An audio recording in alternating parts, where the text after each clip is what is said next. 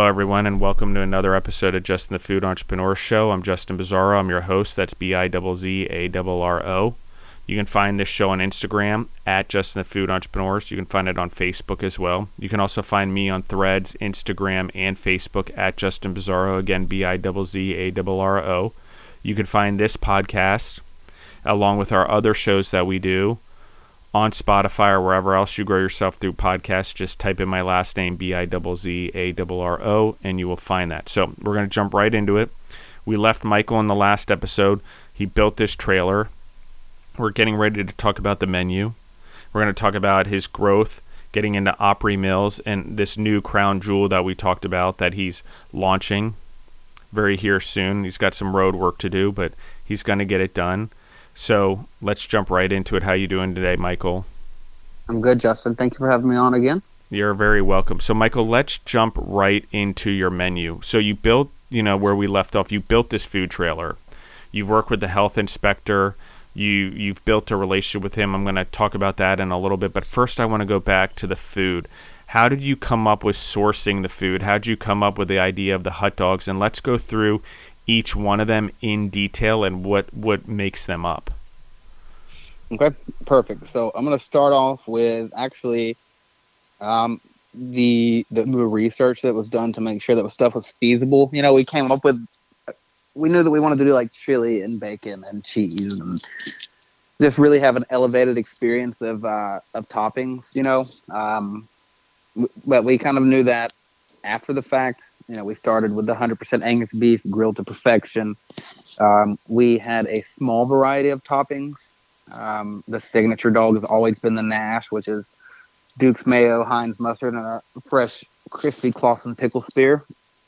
Um, and other than that, you know, it was just a very basic like ketchup and mustard. We had a we had the Knox dog, which was ketchup and mustard, and we had the Chevy dog, which is ketchup, mustard, mayonnaise, and relish. So, I mean, you can try to see there. I mean, it was a very basic menu to start, but we were still trying to make sure that the business was feasible, and um, we weren't as creative yet. You know, we were still trying to get our bearings about us, but as you mentioned in the last episode, I did work hand in hand with the health department to make sure that the steps that I was taking were actually um, in alignment with, with what was going to be expected and inspected. Most importantly, um, I am not the type that likes to be told no. Um, some people say, you know, just do what you need to do and uh, ask for forgiveness later. I'm not that type of person. Like I want to know for sure that the effort that I'm putting in on the front end is worth it. So, you know, when I was working with that health department to actually, you know, run my concept by them of what the structure of the, the hot dog stand was going to be, you know, they also require you to give them a menu. So um, that kind of helped me really understand what it, what I could do um, with the hot dog stand. You know, cool thing about Tennessee is our we have some I won't say lax, but the the the regulations for what we can cook on a hot dog stand here in Nashville are different than some other states. Like in Florida, um, you have to have individually packaged like cheese, and you have to have um, like condiment packets. There, there's just like so many different restrictions that all of the states put on vendors, and every state is different. In Nashville, they're a little more lenient on some of the toppings that you can actually serve. So that was um, a big thing checked off the list. Um, so we were actually able to do like fresh chili that's made from you know, a, a fresh roll of uh, ground beef, and we have a family recipe that we use to make our chili. So, you know, chili dog is a staple, but um, we we didn't carry it from day one just because we weren't sure what the demand would be. So we went out with our basic dogs, if you will, and um, you know, coming from a customer service background and also coming from the restaurant industry, you learn to really listen and tune in to what the customer is after. So the first addition to our menu is what is now known as the Dapper. So the Dapper is chopped bacon, grilled onions, Duke's mayo, and cheddar cheese. So I had that Um, one, guys, and I freaking love that one. I love the mayonnaise on it, and I love mayonnaise on hot dogs. I must. It's a European thing, I think, but it's like, oh, that hot dog is just. I'm drooling thinking about it right now. Actually, You know, a lot of people like up in Chicago, they knock you for putting ketchup on a hot dog. Um, a lot of people, even being in the South, they're like ketchup, or they're like mayonnaise on a hot dog. You got to try it. I know it sounds wild, but it's pretty damn good. You know, like my go-to, like if I'm just trying to smash something in my face, is uh, is the Nash mayonnaise, mustard, and a pickle, or even just mayonnaise and mustard is really delicious. It's a great combination. Um, you got the tang in there, a little bit of smoothness coming from the mayo. Um, I'm a huge Duke supporter. Um, we've never used anything else uh, because you know Duke's does what's required. But anyways, we'll elaborate on how the Dapper came to be. So we went out open-minded, understanding that it's important to listen to what your customers want. So we were at this um, catering event at this place called Bark Public House. Um, they house dogs, like for like it's like doggy daycare. You know, you can drop your pup off there before work and um, you know pay them to to play with your dog all day, so it doesn't have to be in the kennel at home. It's actually a really cool business model. But they invited us out for their grand opening, and one of their employees asked me, "Have you considered putting bacon and cheddar on a hot dog?"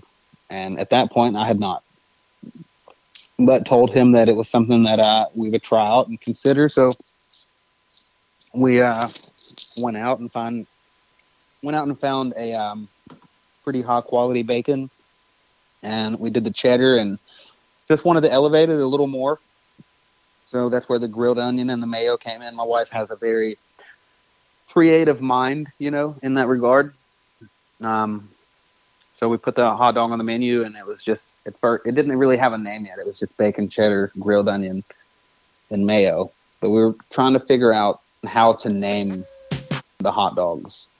Um, you know, kind of make it unique. So she came up with the idea to name the hot dogs after real life like dog like canines you know like an actual dog so the dapper is named after a after a great dane. Um, the bear which is chili cheese and grilled onion is named after my dog bear.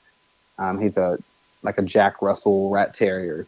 Um, the the nash is named after so we do we actually rotate the nash and we try to update our pup reps as we call them.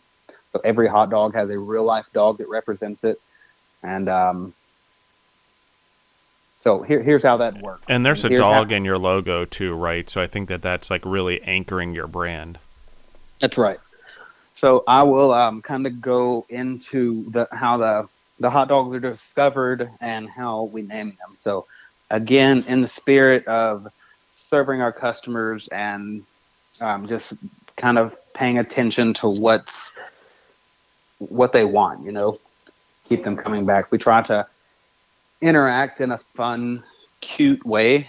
Um, so we'll, we'll take the Potter for example, which is um, named after a um, like a teddy bear, some type of teddy bear dog. I don't. It's very small and curly furred, you know, real cute. Um, so on that hot dog is grilled bell pepper, grilled onion, bacon, Heinz mustard, and mayo.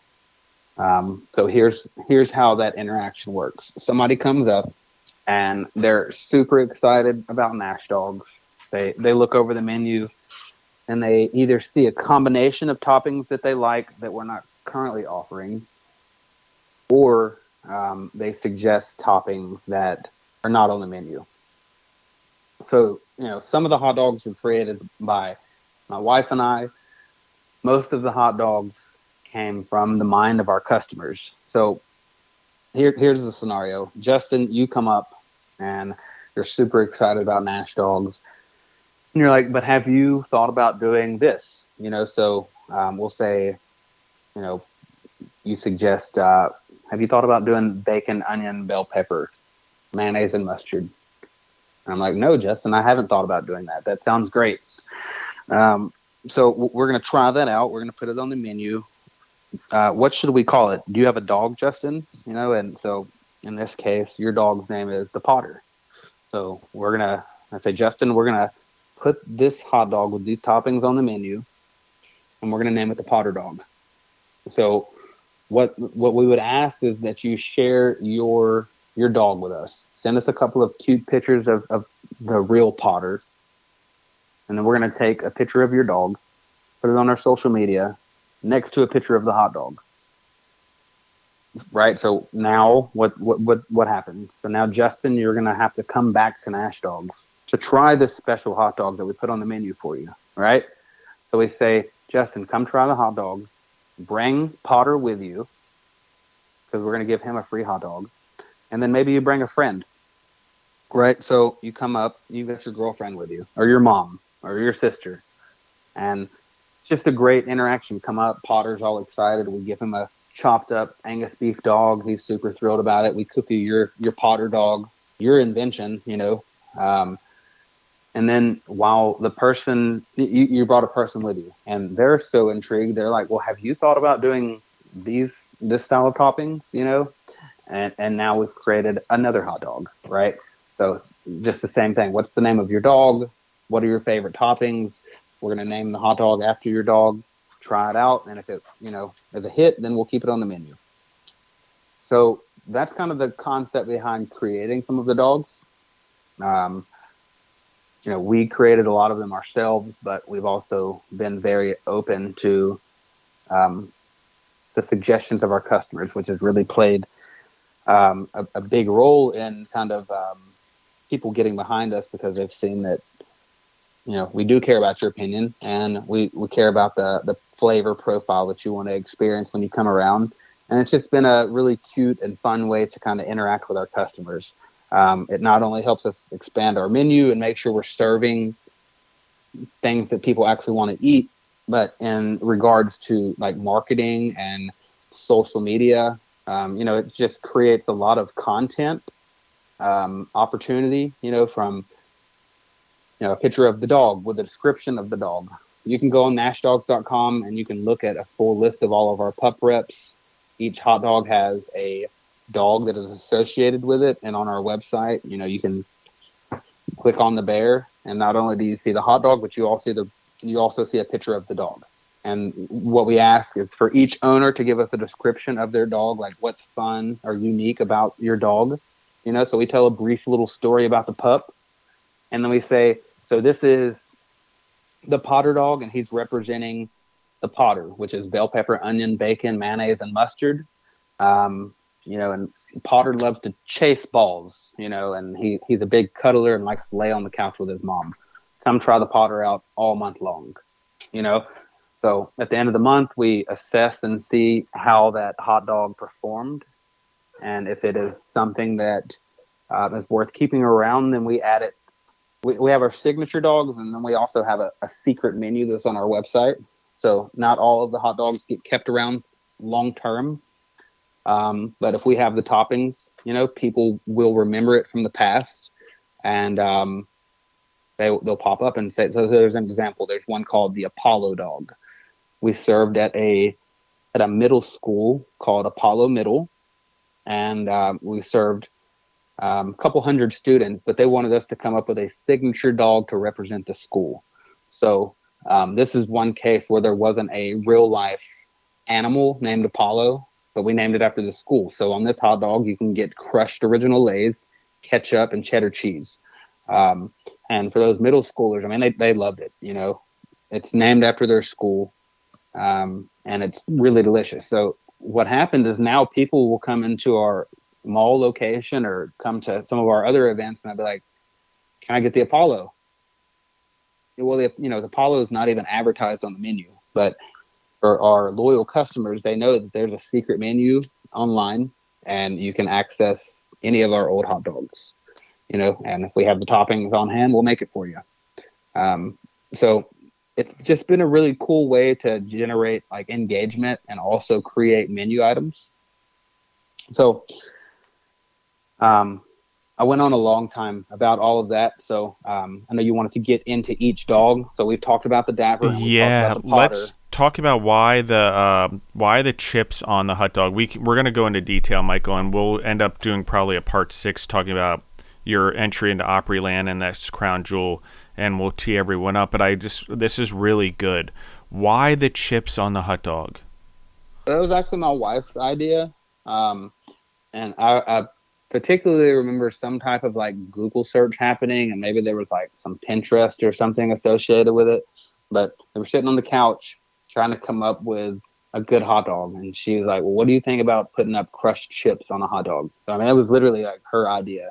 So um, that is the Herman, um, and that is Heinz mustard, crushed original Lay's, grilled onion, and grilled bell pepper. And I mean, it is a hit. You know, it's actually very popular with women, and even more popular um, with our veggie dog and vegetarian crowd. Um, you know, when a vegan or a vegetarian come around, they're like, "Hey, what what do you suggest?" And typically, our answer is the Herman. And if someone eats the Herman, they'll be back. You know, so that's a really cool and unique dog. You know, and it really that I think that she got that idea because, um, you know, the old thing where you crush up potato chips and put them on a sandwich. I mean, at least that's something that I did growing up. You know, yeah, like there that. you go. That's what I was, I was like. Yes, I of course. I think everyone did. I put Cheetos on my sandwiches still. Right. You know, I'm a big Dorito guy on my sandwich, so that's where that idea came from. Um, so I got to give the, the the the wife has a ton of credit for actually helping construct the menu. Um, I actually had a well, and I think you need a Brutus dog after my dog, a Brutus hot dog with Doritos on it, because that dog loves Doritos, especially like and Cheez Its, by the way. He loves Cheez Its, Doritos, and Cheetos, but Doritos especially, he loves those things. He will like literally carry the bag out of the closet, waiting for well, someone to open it up.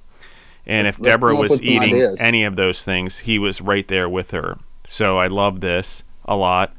Um, and just uh, in my head, I see Dor- I see crushed Doritos. Yeah. I see some yellow mustard, and there's, there's another. I'm thinking maybe a little ranch in there also, like a little bit of ranch. That dog loves ranch dressing. If he gets like, I don't know, he doesn't like like other like things, but he smells ranch and he's all about it. So I ranch mean, there's always the, the cool ranch Doritos also, but he likes the fiery ones too. But I think there's all different thing there that would make it kind of cool. But anyway, you're going down a rabbit hole. So let's continue to talk about the hot dogs here and I agree with you. All those things on there make it fabulous. And Brutus obviously is my dog, so I'm biased. He needs his own hot dog for this show and let's for Nash Dogs. Let's do it for sure. Let's uh let's brainstorm uh, yeah. off podcast and we'll come up yeah. with something really cool. You're gonna get um, like a you're gonna get a freaking text in like 3 a.m. in the morning, like me brainstorming ideas when I can't sleep, uh, but just because it won't leave my mind. Oh, I'm I'm very curious and intrigued to see what it is. We'll do the whole social media thing. We'll really blow it up. I think it would be super cool. Yeah, I think so too. So, so continue you, on you, with the hot dogs. So I'm going to, just in the you know the the the thought of time, I'm going to try to not rush through these, but get through them. So I'm going to speak on them and just kind of explain what the toppings are on each dog. You interject anywhere you need, and if you want me to elaborate more on the concept or the dog let me know. But I'm going to kind of go through the list. Yeah, absolutely. Name off the toppings. So you just talked about ranch. Um, that so this dog is not one of our regular signature dogs that we actually carry on the menu. I told you earlier that some of the dogs kind of get um, quote unquote retired, or it's just you know we can't continue to carry. Like we have 21 toppings that we carry already, so one more is a lot. You know, so some of the things just kind of have to, to go away unless there's a big demand for it. But you talked about ranch. So uh, we have a Tito dog. Um, that was a customer suggestion. So it's ranch, um, crushed chili cheese Fritos, and grilled jalapenos. And let me tell you, man, that hot dog is so damn good. Um, that that was uh, one of our really cool dogs that we did our first year out, and we still have people you know come up and ask for it every once in a while. So that is uh, the Tito dog. It's kind of getting highlighted. There's a ton of other um, secret menu items. That's one of them. But so what I'm going to talk about now is the signature specialty dogs that we do. So we talked about the Dapper, bacon, cheddar, grilled onion, and mayo. We talked about the Potter, which is bacon, bell pepper, onion, mustard, and mayo. We talked about the Herman dog, crushed original Lay's, grilled bell pepper, onion, and mustard.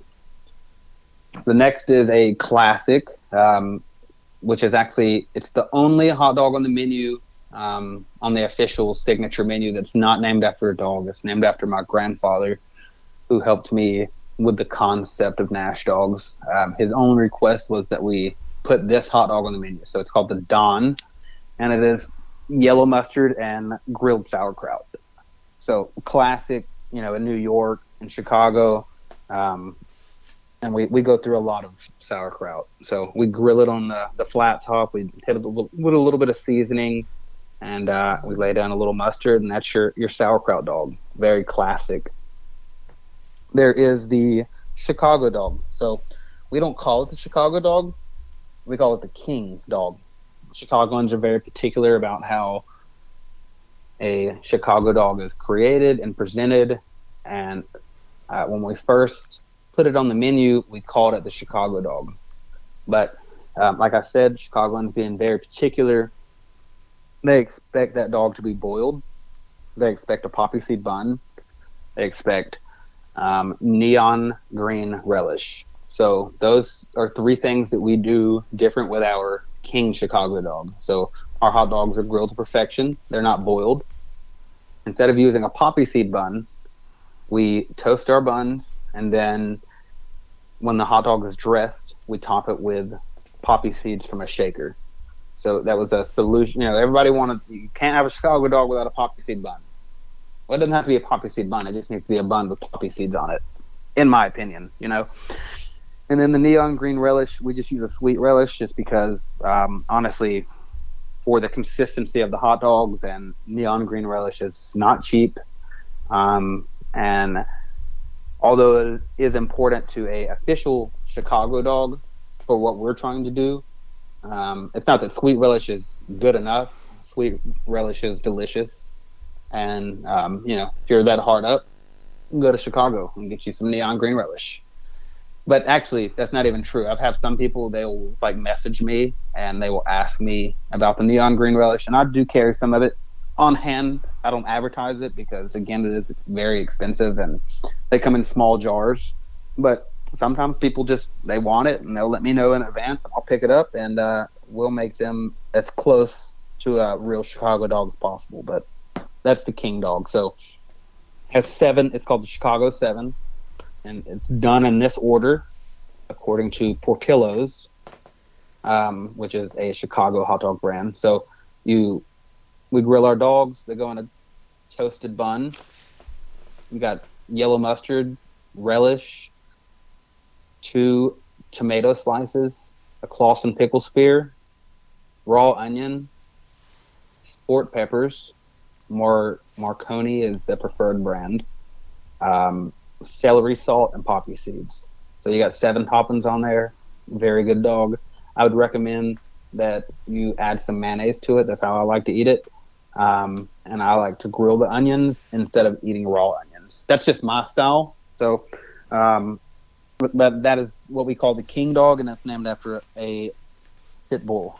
Um, so, what what's next? We've got the the Bentley, so a Southern classic, or if you're from West Virginia, you know, it's a classic there, or Georgia. So it's uh, yellow mustard, coleslaw, and raw onion.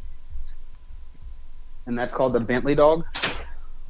Um, give me just a second. I'm going to pull the menu up here so I can make sure that I'm not missing anything. So we talked about quite a few there. I apologize, Justin. Give me just a second here. No, take your time, and I'm just going to give the audience a little bit of reference here. I mean, there's a lot of different types of hot dogs out there. They they traditionally come in a lot of forms. Uh, you know, you know, some of them are beef, pork, and veal. Some of them are uh, chicken. Some of them are turkey. So when we when he talks about 100% Angus, we're talking about all 100% beef hot dogs here. And so I just want to anchor that for the audience how important it is in, in the choices that you're making for the product that you're putting on the bun. You're looking for a, a very natural product. That's what you have. You have a very high quality product. It cooks well. You cut it a little bit to make sure that flavor stays in there and they cook thoroughly. It's a it's just a great presentation. So um, I so the last two are are chili dogs, um, and I'm gonna save my favorite for last. Um, but we talked about the bear earlier, which is named after my dog Bear. Um, so it's a family recipe. Um, we do fresh chili, so it starts off as you know a roll of ground beef. We uh, you know cook that through, and we strain most of the fat. Got a little bit of seasoning in there. Um, and tomato sauce, and you know we make our own batch of chili every morning. So the the bear dog is chili, grilled onion, and cheddar cheese. Real simple, classic, super delicious. A lot of people like to make their own alterations to it. Maybe they'll add mustard or relish or coleslaw, sauerkraut. You know, there's a variety of different ways to do it, but the the classic chili cheese and grilled onion is what the bear is.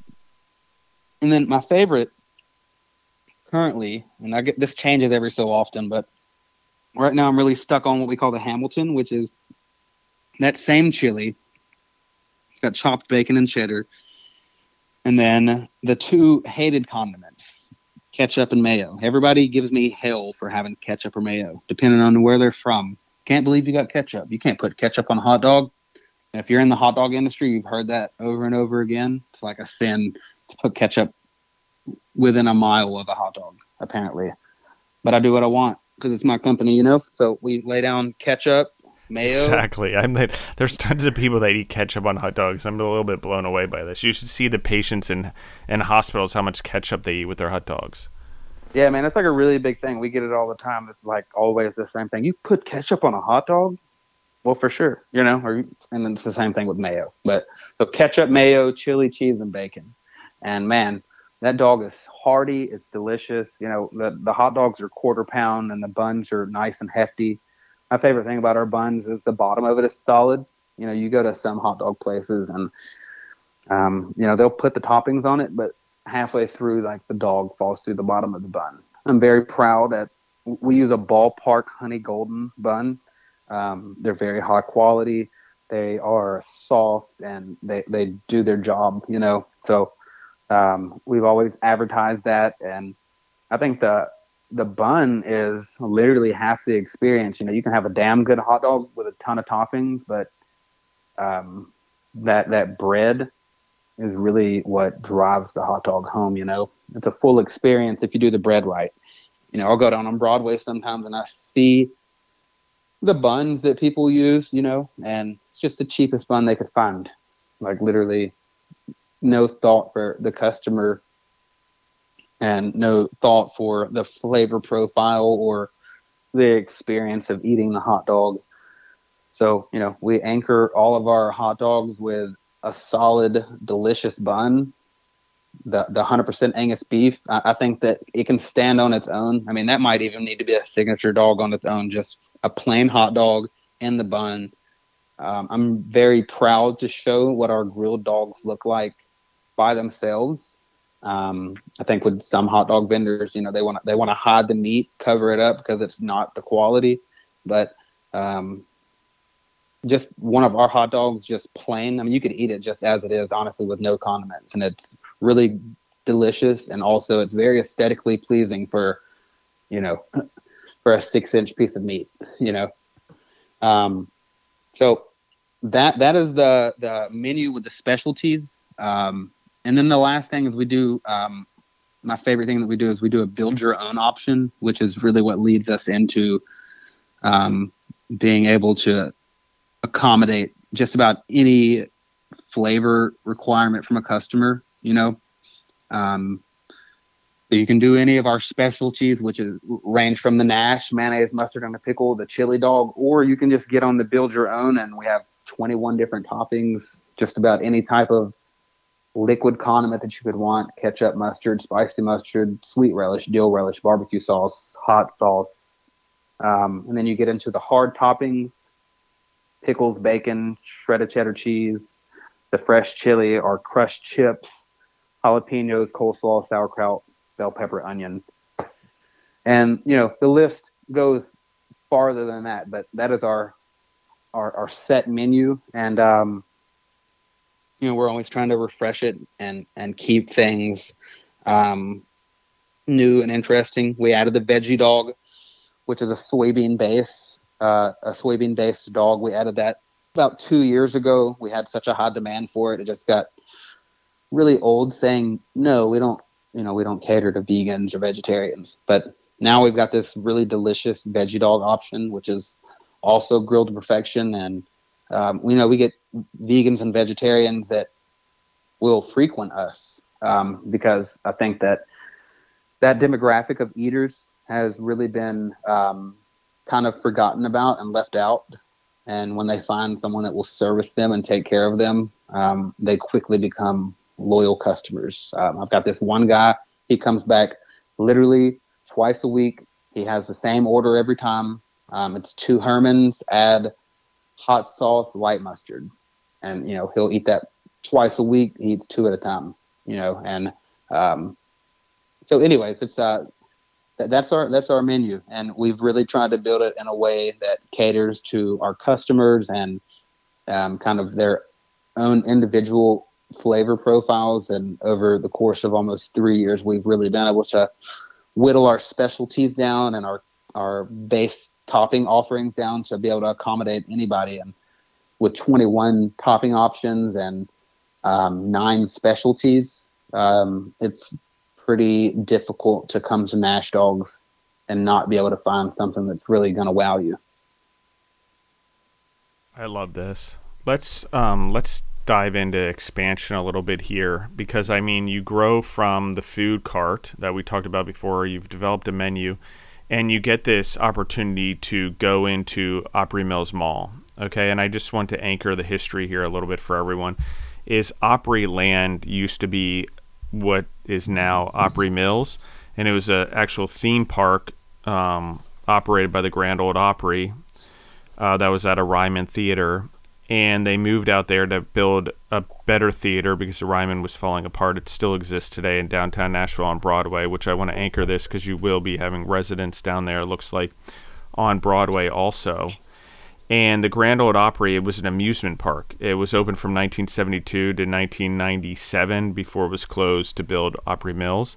But as a kid, in the horse business when I grew up on a horse farm, my mom and dad would go down there, and we'd go down there quite a bit uh, horse auctions, things like that, uh, horse shows. And I remember going to Opryland. So now it is a mall, which is a little bit weird of an experience because I still remember the area and stuff like that. Obviously, Nashville has changed quite a bit over the last 20 years uh, and really changed since 2010. So less than 15 years after the flood destroyed downtown, and it became now the major tourist destination that it is now but I just want to anchor this because you you get an opportunity to go into Opry Mills Mall and it almost changes your trajectory. Um, in some ways, not like you haven't had many things that have done that for you. The trailer itself, the dogs, the hot dogs being named after the dogs themselves, uh, the opportunities that you had, uh, the constant requests. So, how do you go from your little food trailer, and I'll say little not to minimize it, but it is small. We said four foot by six foot, which is tiny for a food trailer um, you've taken this business, you built literally by your bootstraps, and those bootstraps are the trailer. So again, I'm not minimizing or making fun. I just want the audience to know that I just am emphasizing how important it is to start small and build your business and, and go through the learning lessons and the hard knocks and, and have the scars and the lessons to learn from it. So, talk to me about how you go from the food trailer into Opry Mills Mall. So the food trailer was a at the beginning kind of a compromise on what I wanted. Um, it would have been nice to have a food truck, um, but you know, you can either have something or nothing, right? So again, didn't want to buy, you know, a, a run of the mill hot dog stand, so I built my own. And uh, that personalization really was the first thing that started to kind of set us apart from the um, other hot dog vendors, um, you know, in this area. You know, and there are a lot. Um, there are people that do similar topping offers um, to us, but um, I really feel like that. You know, just started with um, being consistent and being ex- extremely grateful from a genuine place. Um, I say this a lot. Um, there are how many food places in the world? You know, at, you talk about Opry Mills, there's probably 50, 60 food vendors in there. And um, you think about food trucks in Nashville. I mean, there's, I would say there's a thousand, if not more. You know, there's, and then outside of Nashville. My point is, is that folks have the opportunity to eat anywhere they want. You know, they don't. They're they're eating with us. They're choosing Nash dogs, um, because that's that they that's what they're interested in at, at that moment. You know, and you have typically one opportunity to impress someone, and for me, understanding, you know, what, what my goals are and my objective to, to build this brand, to sustain myself and my family, and really to build a generational legacy of like, you know, a, a wealth of knowledge and income and resources, you know, um, it, it really is that deep.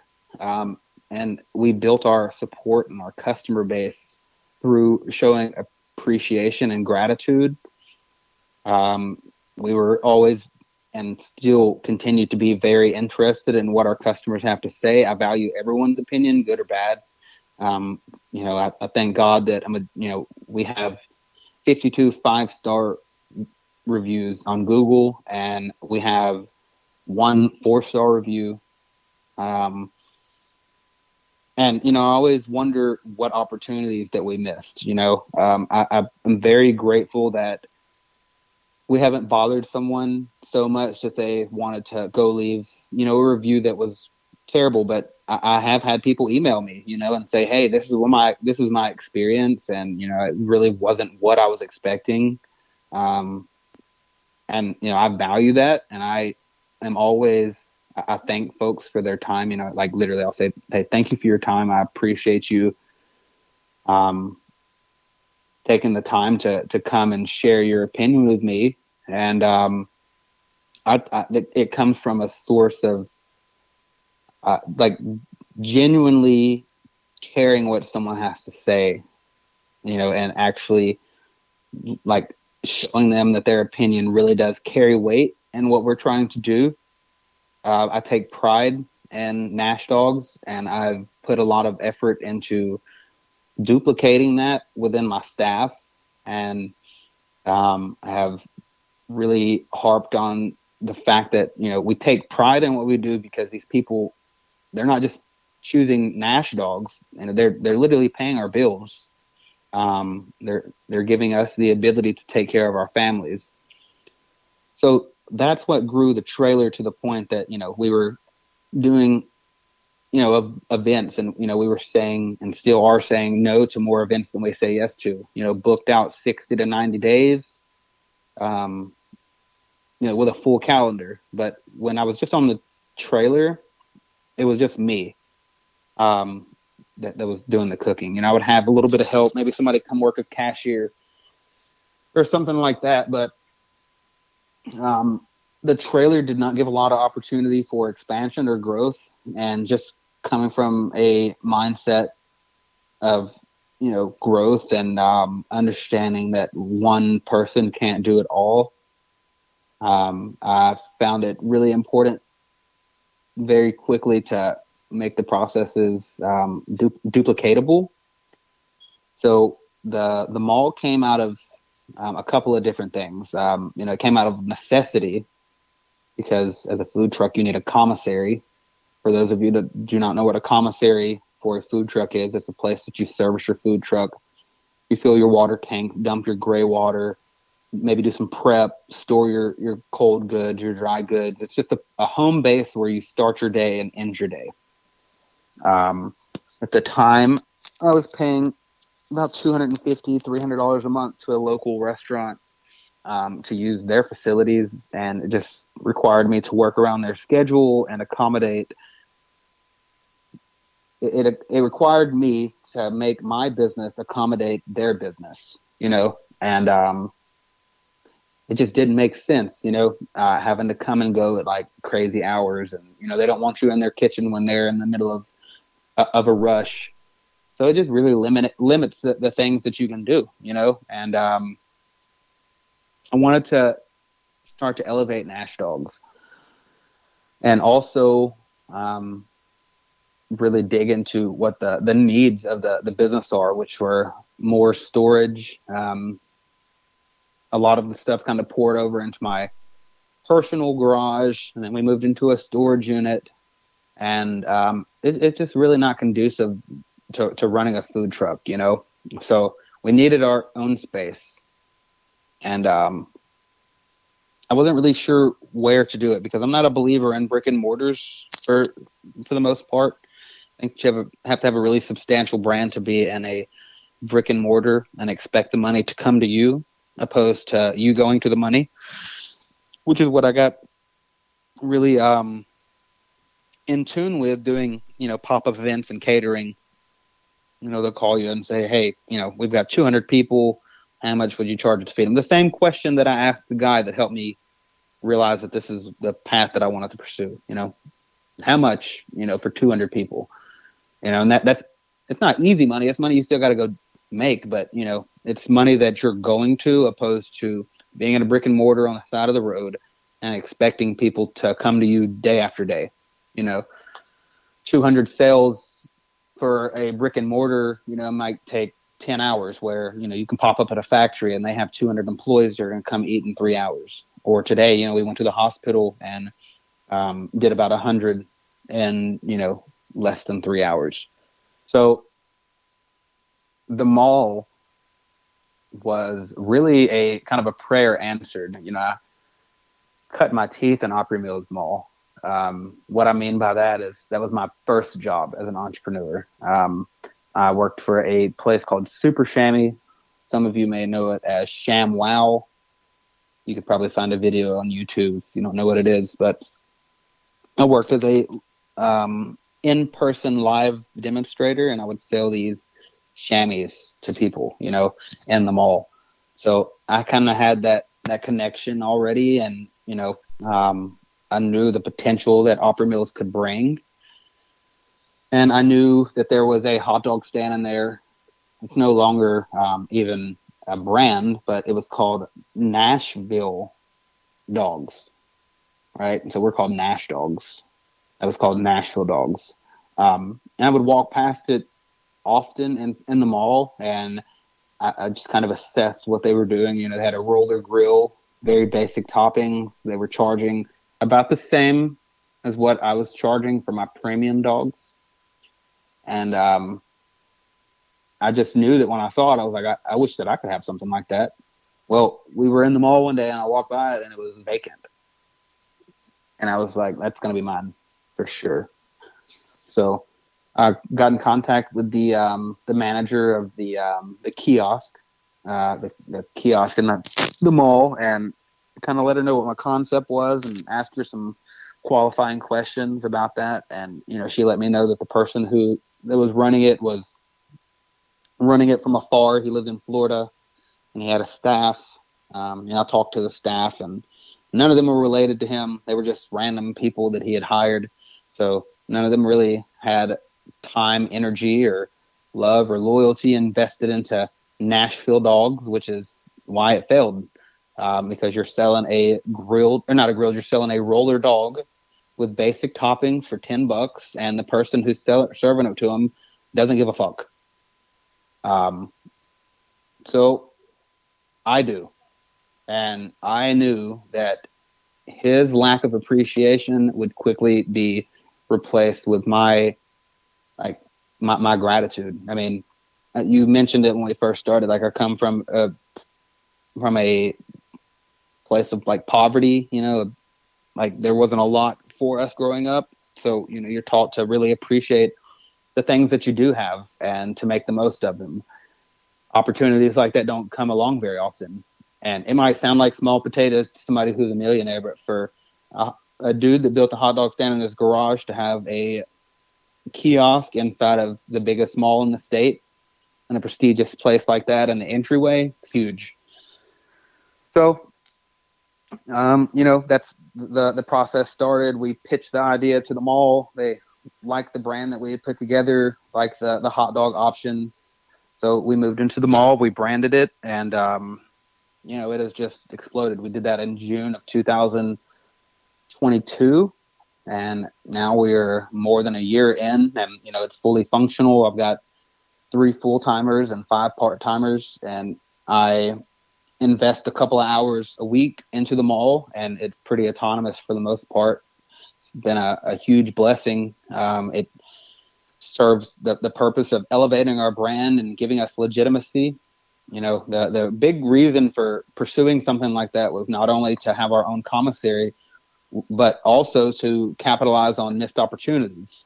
Before it, Opry Mills, if you wanted the Nash dog, you had to wait till Michael Spencer was out selling it, you know, and typically I'm out about three hours a day, and then I would a couple of times a week just pop up in a random spot and maybe be there for four or five hours, like 11 to 4, 11 to 5, something like that. But when Michael goes home, the Nash dogs are done for the day and you got to wait, you know, to to find me down the road or you know come to one of my events. But we were getting a lot of calls and emails. Hey, where we can where can we get a Nash dog? Like when are you going to be out again? Why are you not out today?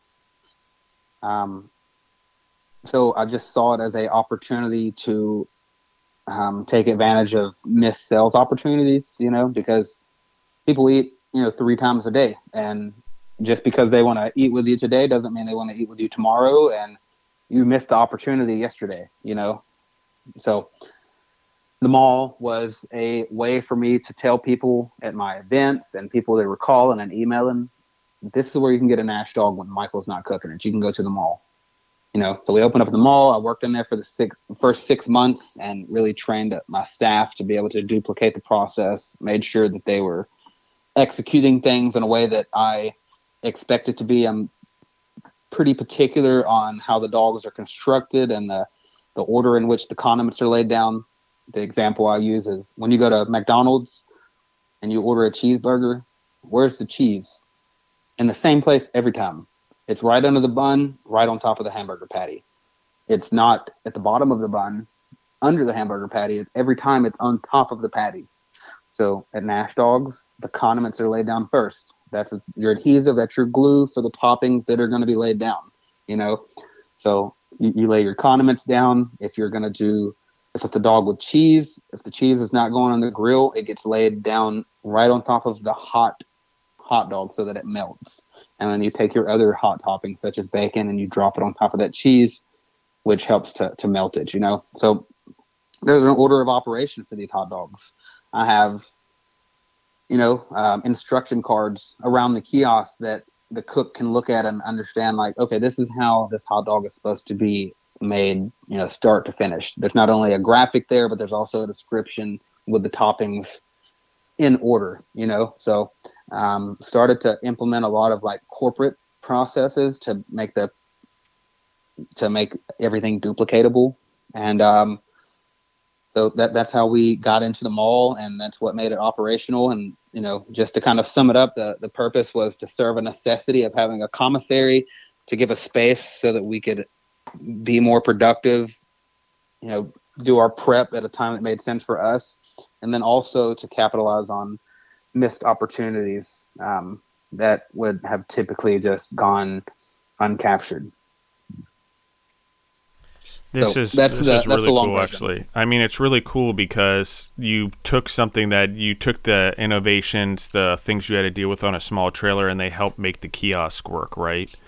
I mean, you had to have you had to find a little commissary area. You had to build a location. You had to bring plumbing there, even though there was no plumbing. So you have, you know, a sink you created out of the same idea you created for the food trailer right? And you, you had to deal with things differently there. You still use a Blackstone there, I believe, and you had to get your own um, uh, basically self-contained hood system there to cook the hot dogs, right? Uh, from uh, the name of them are skipping. They're out of Fort, Fort Wayne. Yeah, Quipex. Uh, then they're out of Fort Wayne, but headquartered in New Jersey. And um, John Pennington was the guy who used to represent that company. I worked with them for like 11 years at Culiquip, which stood for culinary equipment. We were in the restaurant equipment business, uh, and I just think there's so many things that you've been able to do to help facilitate this, right? And to make it so as possible. Everything that you had every it's where god's plan kicks in. Every little bump you've had in the road over your life particularly as you started nash dogs led up to being able to do Opry Mills right? Um, and then from there you actually open your own food trailer. You actually then do actually get a food trailer. I know you have that. Uh, talk to us quickly about that michael. And i don't know how much more time you have but would you mind just talking about that food trailer that you've recently opened as well? Yeah absolutely. So the food trailer was um, really the culmination of um, both operations kind of um, going back to where we started. So, uh, you know, on some of the other episodes, I've really talked about Old Hickory Village a lot. You know, if you want to hear more about that, it's on episode two, I believe. But Old Hickory Village is the community that built us. Um, just a brief overview of that. You know, I, I've kind of bootstrapped my presence in that community. We did our first event at Hadley Park um, on the other side of town, and then we live in Old Hickory, so my wife went on um, Facebook and she posted about. Um, actually, let me back up a little bit. So, when I first started in Old Hickory, there was this old abandoned gas station, um, and people would dump their trash there, just like anything, like mattresses, tires were two of the favorites for some reason just bags of trash. At one point, it was a Goodwill donation center, so that was kind of the reason why people thought it was a dump site. But you know, it's on our main strip, which is Old Hickory Boulevard, and you, you drive down this road every day, and you see this parking lot like just full of trash, just you know. And I'm proud of my community, and it was an eyesore. So driving by it every day, I would at times kind of complain about it. Well, one day I was driving and trying to figure out like where I could put this hot dog stand on a regular basis, and I'd been turned down a lot. And um, I drove past that parking lot and like I complained about it out loud, and then my I responded to myself. I was like, "So if you don't like it, why don't you do something about it? Like go clean up about it instead of bitching about it, you know?" And that was kind of the light bulb moment. I was like, "I will do that." So I called the realtor and I proposed, "Hey, uh, I see that you guys either A, don't care, or B, don't have the time to clean this property, would you consider allowing me uh, to trade you sweat equity, you know, to, to have this as a location to set up? So they were in agreement with that. So the agreement was you set up here, you, you know, you have to clean up first. So I would take my pickup truck there. Actually, at the time, I didn't have a pickup truck, so I would go rent a U-Haul and I would load up all this trash, these mattresses, and I would take it and dump it, um, you know, at the dump, and then I would have a spot to set the hot dog stand up. So that was in Old Hickory, and uh, my wife went on Facebook and she posted about what her husband had done, and that we were uh, going to be setting up in this parking lot on a regular basis. And this is also in December of 2020 everything in the area was shut down. I'm sorry, March of 2020. Everything in the area was shut down. Um, I'm sorry, let me back up. It was in December of 2020 um, because there was snow on the ground, and I got my dates out of line. So December 2020, like everything in the area was closed. You know, restaurants really weren't operating because of COVID. Um, so we were really the only food option in the area, you know, and we were COVID friendly because we operated in open air. So at the time, you know, one of the suggestions for uh, COVID restrictions was to keep six foot of distance in an open air. And if you do have to be around people, it's better to not be in an enclosed space.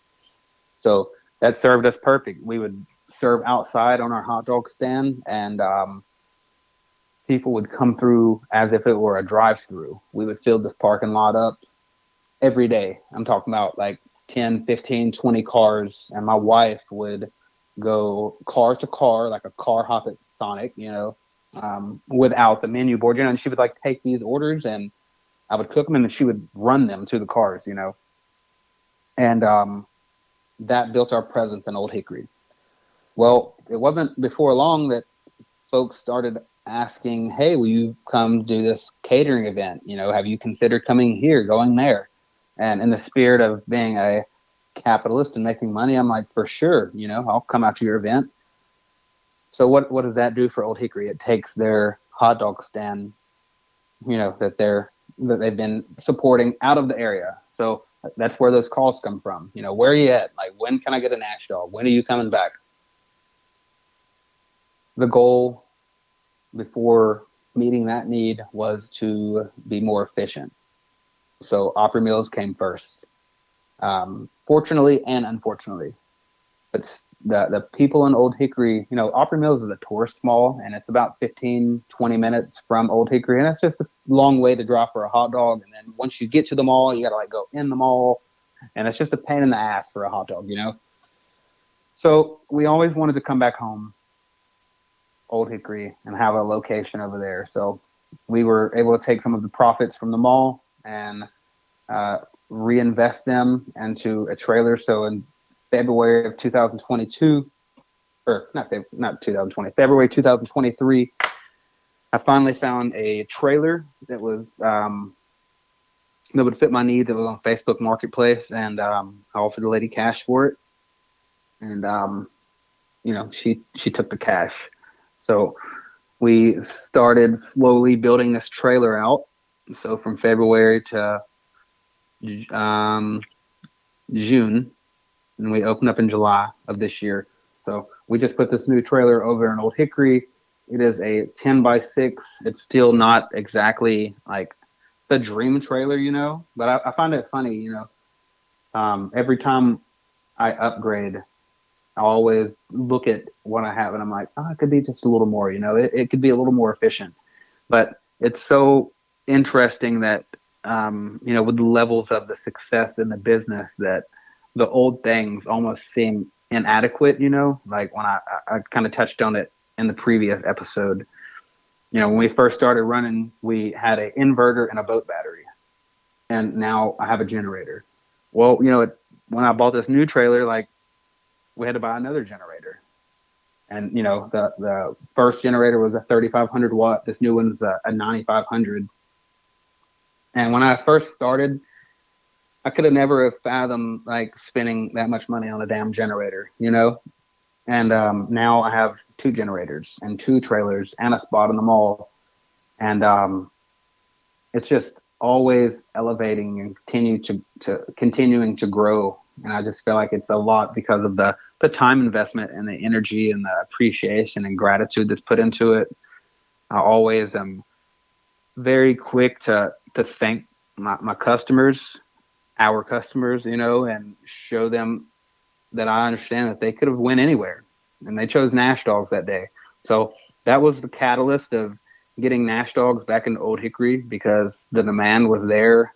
You know, they care about us and they support us, and they actually want to hear what we have to say. You know, they're um, interested in com- in coming to get a hot dog, but at the same time, they're interested in how Nash Dogs is doing. Are you thriving? Are you growing? and in the mall it's super cool but you know that, that's a new person every day you know we get some regulars in there because of like the mall workers but in old hickory we've got a community of 5000 that are behind us and it only made sense to come back and serve them not just to make money but really to, to serve that base of people that have made this dream possible Amazing, uh, Michael. I think I'm gonna so bring. That's kind of that, and um, I'll let you jump back in. Yeah, um, I think we're at a good point because I I do want to dive into what's going on, but you and I have been on for two and a half, two and hours. hours. Yeah, and so I want to let you have time with things. Um, if that's okay with you, and we can schedule to record part six where we really start diving into Broadway start diving into the opportunities and sort of mindset and your growth, if that's okay with you. Yeah, yeah, for sure, no doubt. I would love to do that. For you know, we've got some big things on the horizon. You know, I've talked about everything growing, and um, there, there's you talked about it earlier. It's the crown jewel, and um, it's funny. A second ago, I was saying like things at some point seem like you know, well, maybe I could do a little better than that. And I'm so curious to see where God takes this because right now in this very moment, the crown jewel that you speak of seems like the biggest opportunity of my life. Um, it is literally going to change the direction of my of my legacy. It's the the catalyst. It's what's going to propel us to a national brand. I feel it in my heart.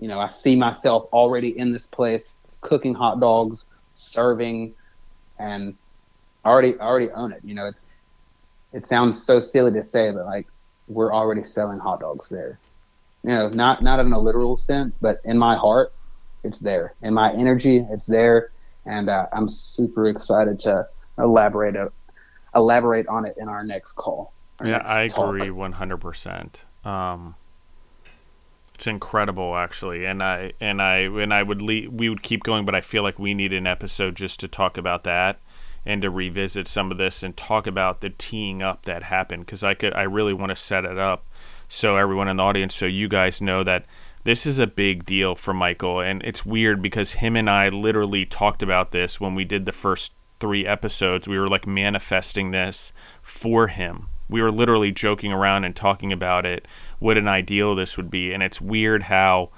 this sort of happened. Um, and we'll get into how and why, you know, it was God's will and obviously Michael's will because he took action. But we're going to get into this in the next episode that we have together. I'm going to try to get Michael back on as soon as possible so we can tell this story. But in the meantime, Michael, where can they find you on social media, your business? Where can they find you personally if they have questions or things they want to talk to you about? Because also, just so the audience knows that what we're also going to talk about with Michael the next episode is a food truck school uh, or a food truck training academy, however we want to look at it. We're st- still talking about names and things like that, that he's also starting to work on. So when he started to wanting to give back, the doors opened up for him. I just want everyone to understand that. I want to anchor that as we, we finish this episode. So we're going to be talking about that crown jewel on Broadway, and we're going to be talking about sort of this next business step for that Michael's going to do to raise the water for all of the food trucks and all of the food entrepreneurs in Nashville and possibly the entire United States. So, uh, Michael, thank you very much for coming on. I really appreciate your time and in the story and the detail you went into. It means a lot to me. Uh, you're a good friend. Just so anyone in the audience knows, Michael, since we've done the first show, he's become a friend. He's become someone I've spent a lot of time with when I've been in Nashville as we've been filming Foodtopia. I went to his businesses. I still have to get out to the food trailer. I can't wait to do that. I, you know, I've experienced his cart and I've experienced the Opry Mills location. His food is delicious. I like his combination. I like the attention to detail. I like the quality of the products. So, Michael, where can they find you online? Uh, find us at nashdogs.com. Uh, please read about our story on there. Um, and you can also find us at Nash Dogs on Instagram and Facebook. Cool. Michael, you did a credible job, dude. Thank you again. Everyone in the audience, if you like what Michael's doing, please, these are really, really good episodes, all five parts of them. And I can't wait to do number six because it's really anchoring home the education here from Michael's experience and exposure this this he's going into really great details for the audience. I hope everyone's got their notebooks out. And if you didn't, you better go back and listen to this and go take notes again. All five of his episodes because there's really great nuggets of information in there and they may seem like coal, but I guarantee you put a little pressure on yourself, put a little discomfort in your life and and start moving in a direction and that pressure will turn those coals into diamonds. Okay, that's what it did for Michael. That's what it's doing for Michael. It will continue to do it. He doesn't get stuck in the wins of today. He focuses on winning tomorrow always. And may seem fruitless because am I ever feel like winning? That's not the point. The point is to constantly be growing in the pursuit of purpose and happiness and legacy and freedom and independence is all the things that are the reward. So, Michael, thank you again for coming on. I really do appreciate that.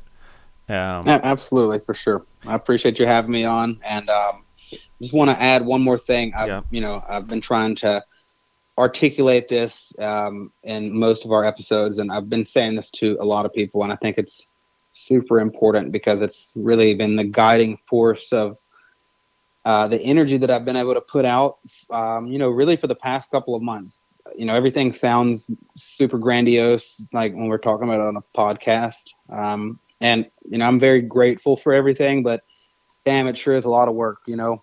Um, it's work that I want to be doing. But the, the biggest thing that's carried me forward um, is a, a newfound faith. Um, you know, I, I, don't typically speak about um, religion and um, spirituality uh, just because it can be a divisive subject. But um, I'll tell you this I don't really identify as religious, I identify as spiritual. I understand that there's a higher power and a greater purpose for.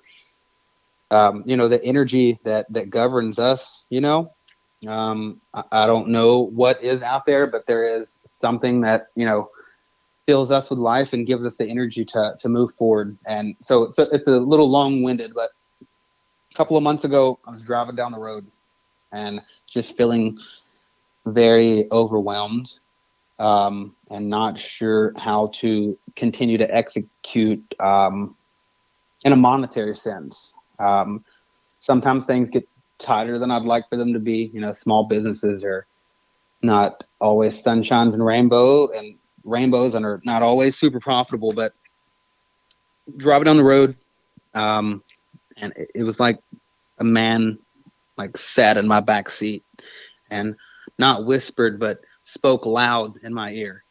Um, serve from abundance and know that everything is already taken care of. And that that's what i heard.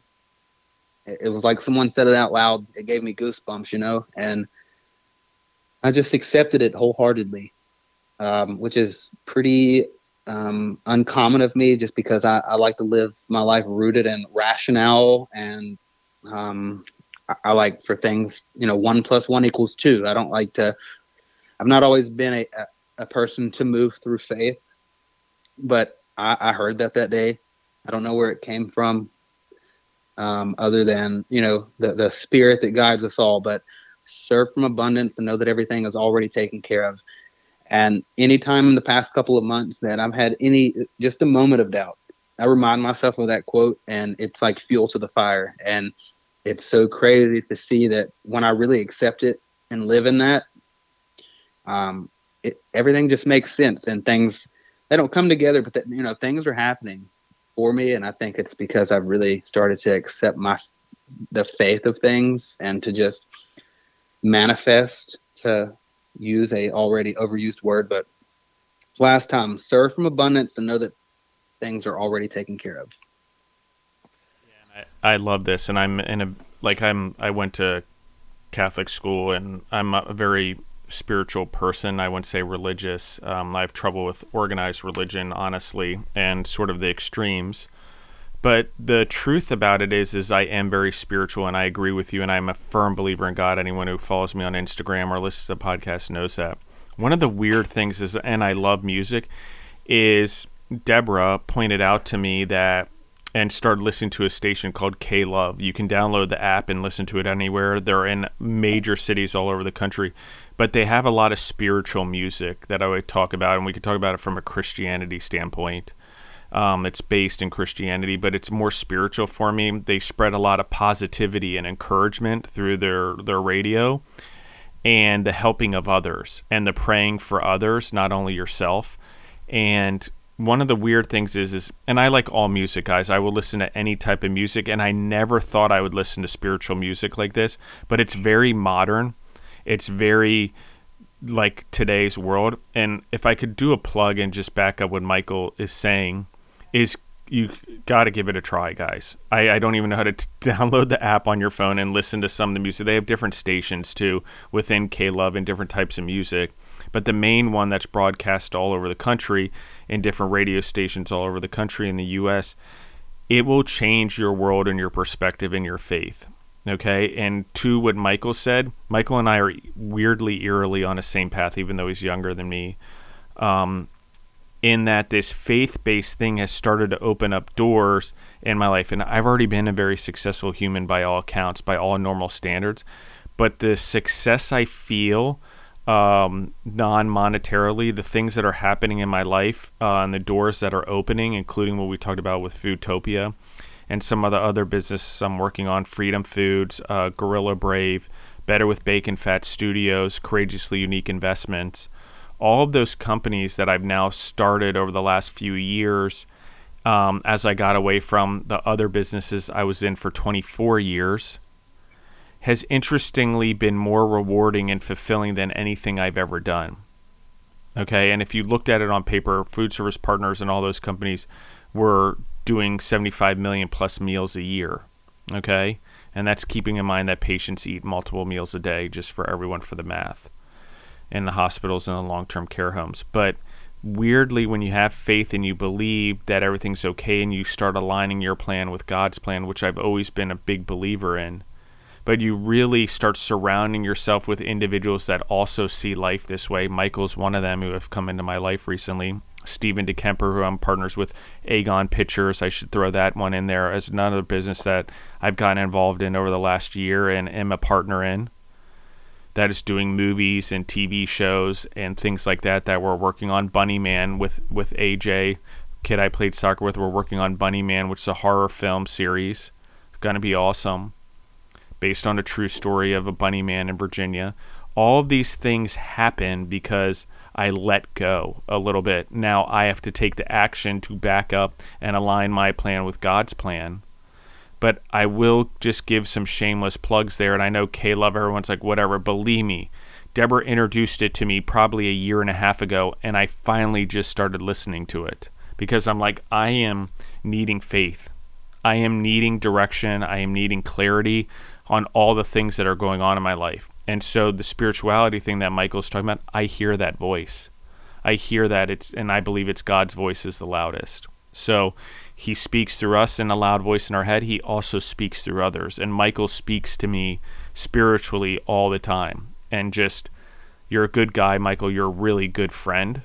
Uh, you're a great business person, and you're a great, what I would call son, man of God you know, um, spiritually. And I really appreciate you sharing that on this show because, um, well, I'm going to get a little teary eyed weirdly. Um, it really makes a difference in the world, that type of human you are, because as your business does grow, having that grounding, you're going to change a lot of lives for the better. You're not only going to create jobs, you're not only going to create opportunities, you're not only going to fulfill dreams by having a dream big enough for everyone else's to fit into, you're actually changing lives principles and spirituality and relationships with God.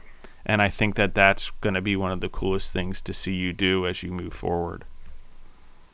I, I really appreciate that. I'm definitely trying to have a impact on the people that are around me, the people that support and don't support. Um, the, the biggest thing is just uh, showing gratitude and appreciation, and, and we all, you know, regardless of people believe it or not, we all owe some type of debt to our, our fellow man, fellow woman, you know. And um, I'm just trying to serve the best way that I know how. Um, you know, I, feel like that serving people and that I really try not to do it in a, a loaded way. But um, you know, when you serve people, a, a lot of the times it will it, it comes back. You know, I don't do anything with expectation of other than serving people because you know transparently it, it makes me feel great. You know I, I, love taking care of folks. I love seeing a mindset change. It's so cool like having a conversation with people and then you know you say something and you see it click and they're like oh i hadn't even considered it from that point of view. So really appreciate you uh, taking the time to say those kind words and um, it's nice to be acknowledged in that regard because um, you know I genuinely care about you know the impact that I I have on the, the people around me, the folks that I have access to, and um, just any type of effect that I'm able to have on folks. So, um, and I think that people deserve grace and understanding, and uh, you know, if I can be a small catalyst for that, I- I'm grateful for it. I love it. I appreciate it, Michael. Um, it's really strong words there, and I can't wait to do part six. Uh, definitely reaching out to you. Uh, everyone in the audience, again, guys, if you like what you're hearing, share this, like it, give it five stars, whatever syndication you're listening to. Please, you know, rate the podcast, rate the episodes, um, write a comment. The comments matter as well. Support Michael, share the episode. His story really matters. Like, you know, we talked about his story, his father in the last episode, what happened. Grew up in Nashville. By all means, like he's accomplished something against all statistics. Okay, so don't. When I say to people, don't ignore statistics. They're snapshots. They don't mean anything, especially the people that break them or ignore them. Michael has done that in his business, so please support him. Please go try Nash Dogs if you're in Nashville or going there for, for tourism or, or trying to see Broadway and the musicians. And you'll be able to see both. Like I said, pretty soon you'll be able to be on Broadway, have Nash Dogs, and be able to go to the Honky Tonks or any music venue you want. Maybe even to the Titans game or to the Predators games. I would. Soccer's not within walking distance of downtown, unfortunately, but it is close. And so Thank you, Michael. Thank you, everyone, for listening in. Again, you can find us on Spotify or any of the other shows we do on Spotify or wherever else you grow yourself through podcasts. So thank you, everyone, and we're out.